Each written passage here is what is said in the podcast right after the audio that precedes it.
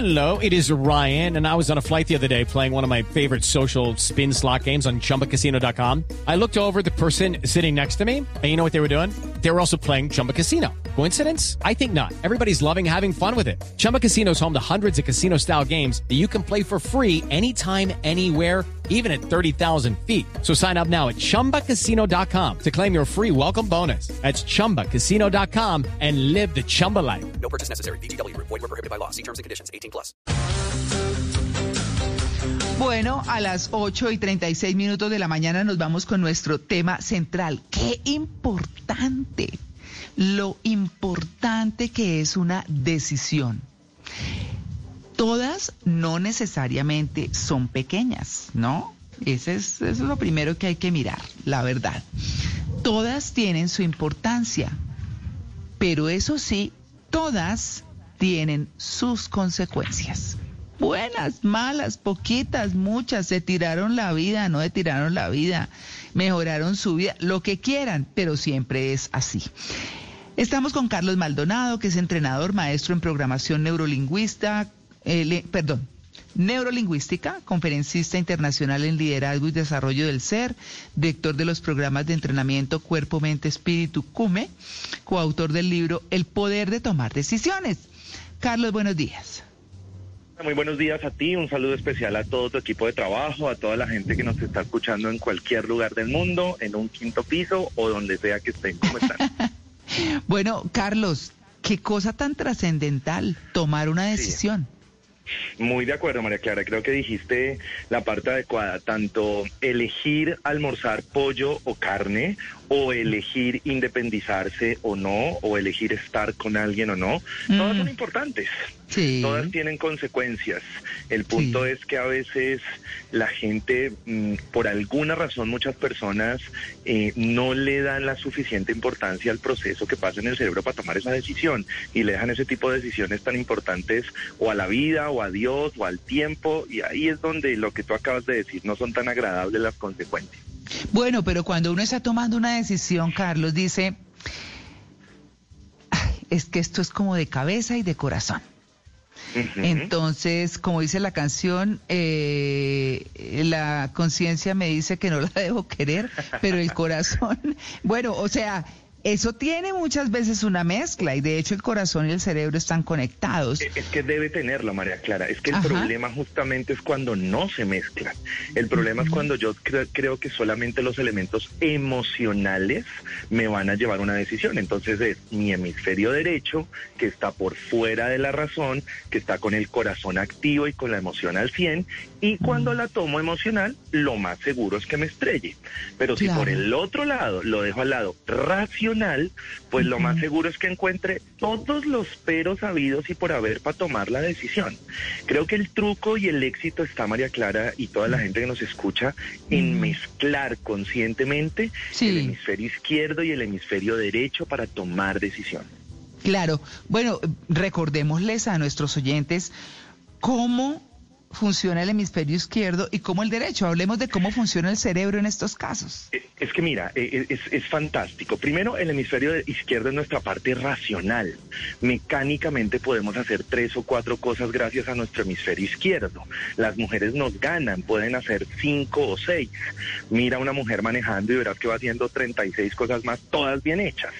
Y la razón por la cual las mujeres pueden hacer mecánicamente más cosas es por el cuerpo calloso. Es una estructura mucho más, más fina que la de los hombres y pueden comunicarse mejor entre los hemisferios. El hemisferio izquierdo es con el hemisferio que vivimos todos los santos días, tú y yo.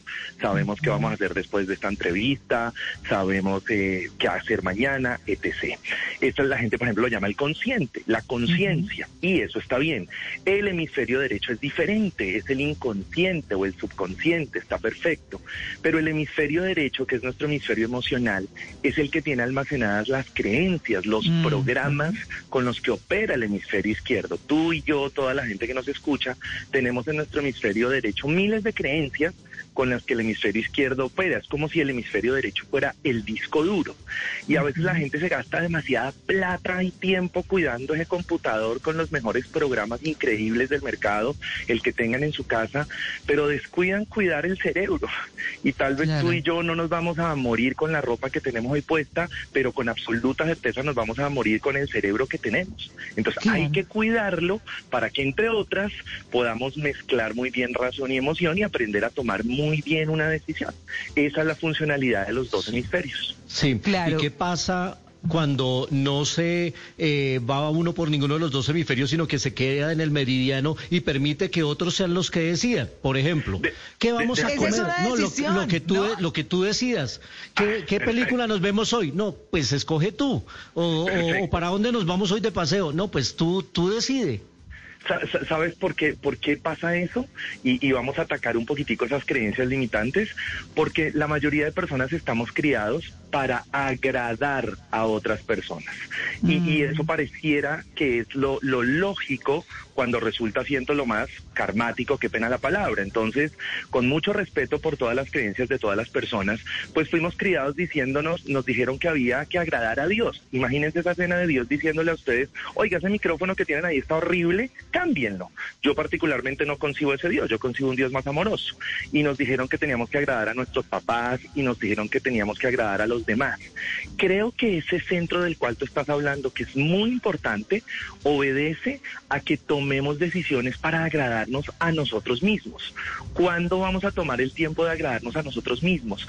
¿Cuándo vamos a hacer las cosas por nosotros mismos? A mí me dice la gente, Carlos, ¿cuál es su principal foco para poder tomar una decisión. Yo le digo, mire, le voy a responder con todo el amor del mundo, pero con toda la firmeza.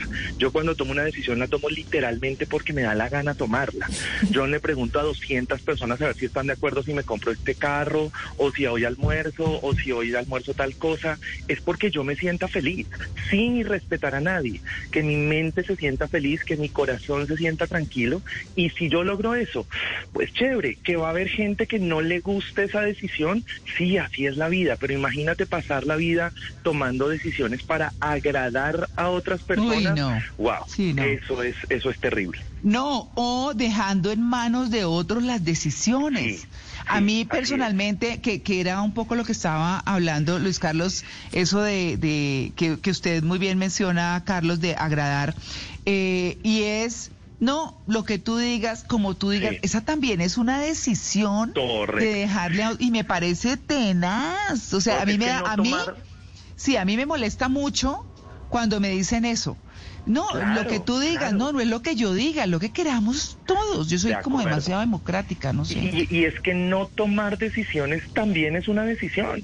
Si tú dejas, mira, como yo lo veo y como yo lo he verificado y como yo lo enseño, si tú le dejas ese tipo de cosas a la vida, Dios proveerá, el tiempo lo dirá. pues mira, si el tiempo hablara, el tiempo diría, vea viejo, yo le di la oportunidad a usted con todas las herramientas para que tome decisiones. Si usted no las quiere tomar, venga, yo las tomo, pero venga, le voy a pegar una clavada un poquito más complicada para que aprenda. Entonces es bueno no dejar decisiones a externos. Una de las premisas de la programación neurolingüística dice que toda decisión que tú tomes siempre será la mejor. Y mm. siempre va a ser la mejor porque la tomas con la emoción y con la razón que tienes en ese momento, porque tú creías que era la mejor.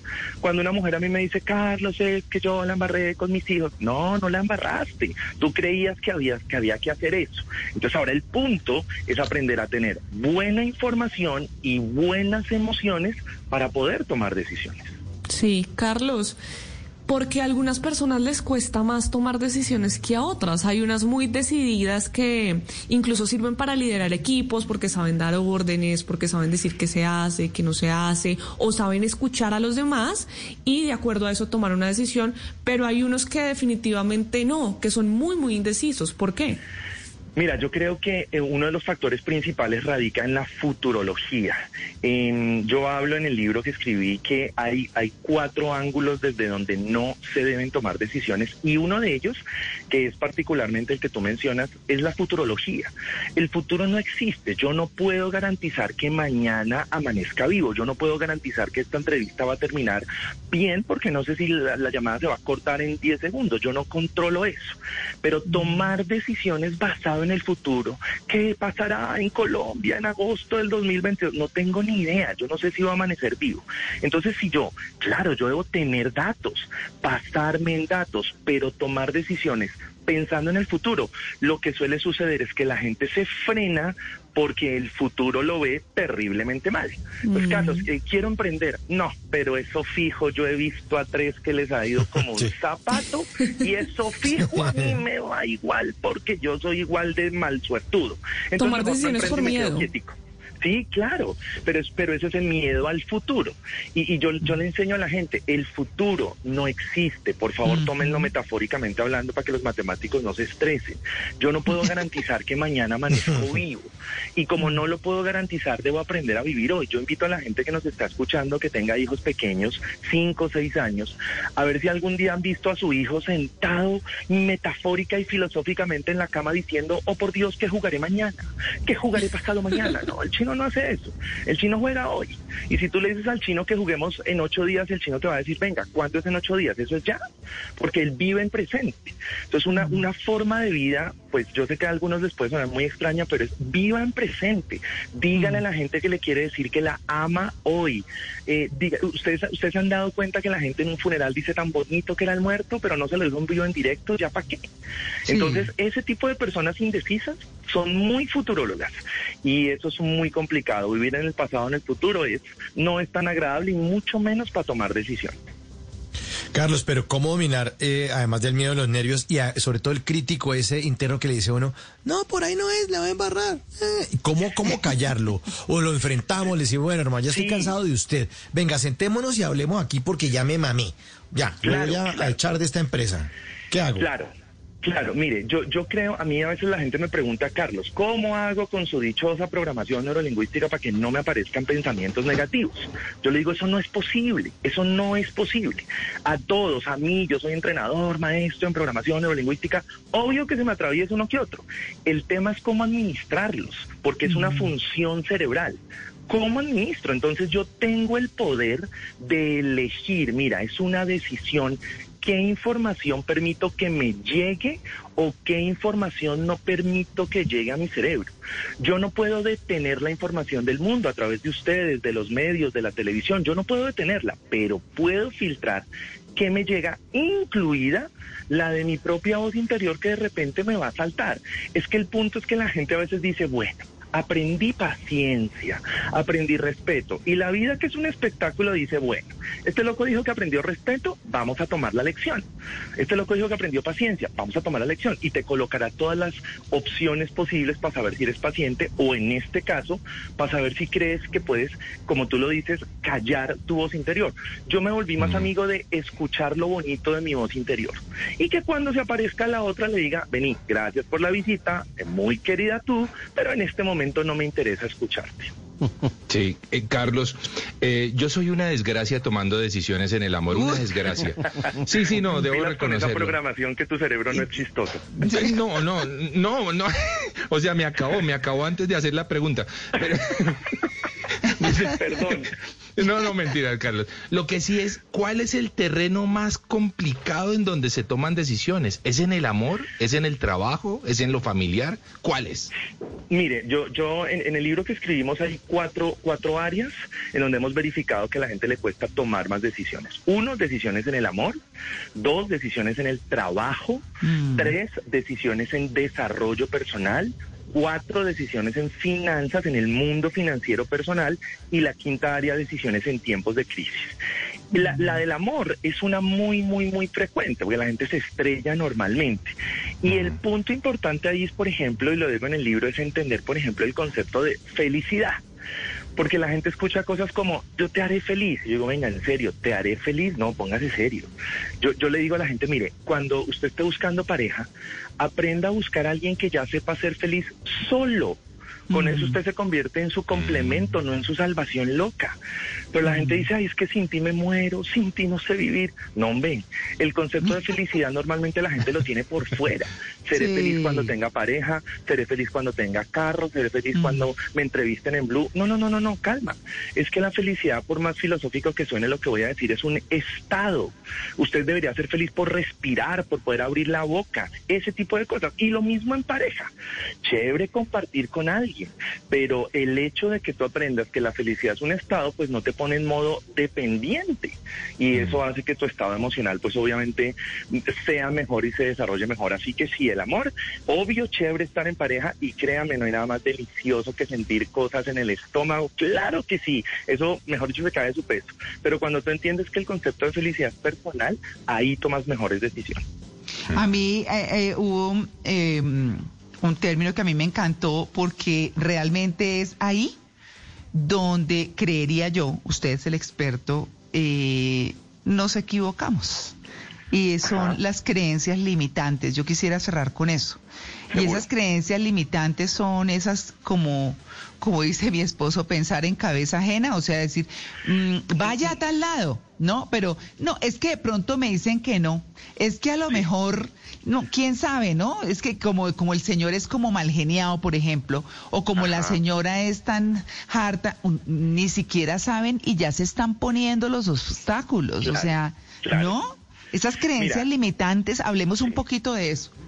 Mira, en el cerebro uno tiene, hagamos el comparativo muy rápido entre un cerebro y un computador. Tu computador tiene programas buenos o programas piratas, fin. Mm. Si tiene programas piratas, pues se va a dañar, si tiene programas buenos va a funcionar divinamente.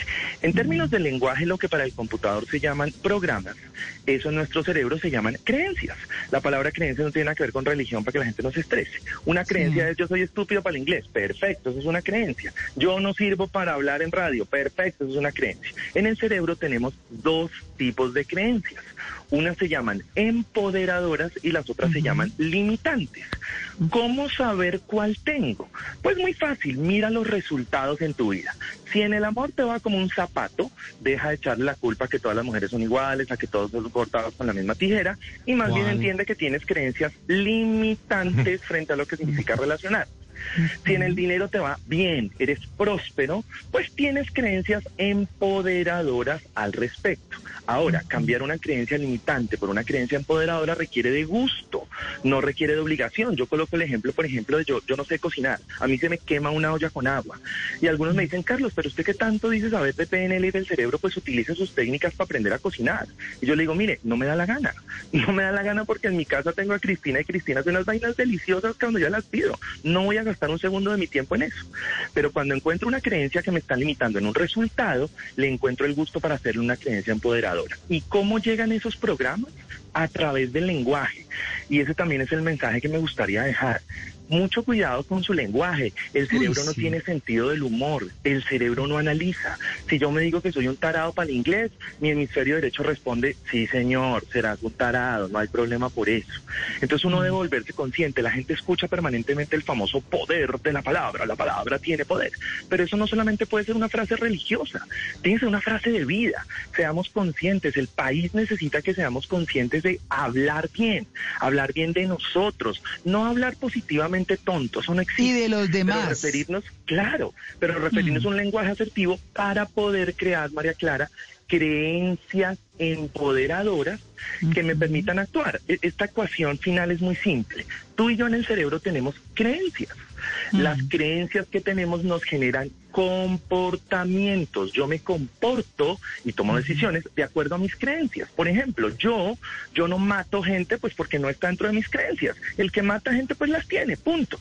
Y los comportamientos que tenemos nos generan resultados. Y pues eso quiere decir que los resultados que tenemos en nuestra vida son producto de nuestras creencias y eso es lo que hay que cuidar como cuidamos el disco duro del computador, María Clara y equipo y gente que nos escucha. ¿Y esas creencias se llega a través de la meditación? No, no, mira, de verdad, de- de- del día a día, de lo que yo me digo. ¿De las afirmaciones? ¿De las afirmaciones? Claro, del lenguaje. No solamente piensas en afirmaciones, sino en el lenguaje cotidiano, en lo que escucho.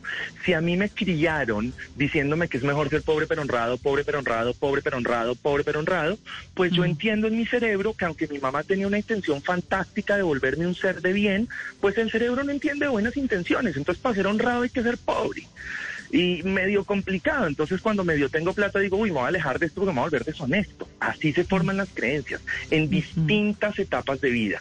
La ventaja es que a partir de los siete años un ser humano tiene la conciencia de saber en qué cree y en qué no. Y no me estoy refiriendo a nada religioso, me estoy refiriendo a la vida, de saber en qué creo para saber cómo actúo consecuentemente. Yo quité la creencia limitante que es mejor ser pobre pero honrado. Para nada, puedo tener el dinero que quiera porque el dinero es un recurso ilimitado y eso no me hace deshonesto. Claro. Entonces, claro. Es, es, ese cambio de creencias el que nos debe ayudar para también tomar buenas decisiones.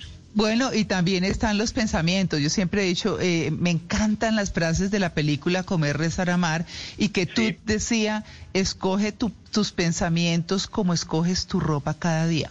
Uh -huh. Los pensamientos nacen, María Clara, de esas creencias. Uh -huh. Yo no, yo no me desgasto un minuto de tiempo en saber cómo mato a esta persona, pues porque como no creo en eso, pues no me desgasto mi fantástica capacidad de pensamiento en eso. La, uh -huh. la gasto, la uso de acuerdo a mis creencias. Eso es tan, tan, tan importante para poder generar acciones y generar resultados. Bueno, pues ahí está. No, dense buen lenguaje, buenos pensamientos, ojo con esas creencias limitantes, a lo mejor no se han dado cuenta y si lo piensan un poquito, mmm, los encuentran, ¿no? Así es, hay, hay que gente... ser consciente de eso. Y para hacer, para hacer eso hay que trabajar en los resultados. Invito a la gente a eso. Miren sus resultados Le, en distintas áreas. Les gustan, significa que tienen creencias empoderadoras al respecto. No les gustan, no están satisfechos, significa que deben modificar esas creencias limitantes para poder uh -huh. tomar decisiones. Bueno, ahí está. Buenísimo el tema. Pues Carlos Maldonado, muchas gracias por su atención con el Blue Jeans de Blue Radio. No, señora, muchísimas gracias a ustedes por la invitación y a la gente, la invitación especial es esa, hay que aprender a tomar decisiones, el poder de tomar decisiones te puede hacer cambios importantes en tu vida y estoy para servirles. Muchas gracias. Hello, it is Ryan, and we could all use an extra bright spot in our day, couldn't we? Just to make up for things like sitting in traffic, doing the dishes, counting your steps, you know, all the mundane stuff. That is why I'm such a big fan of Chumba Casino. Chumba Casino has all your favorite social casino style games that you can play for free anytime, anywhere with daily bonuses. That should brighten your day a little. Actually, a lot. So sign up now at chumbacasino.com. That's chumbacasino.com. No purchase necessary. BGW. Void were prohibited by law. See terms and conditions. 18 plus.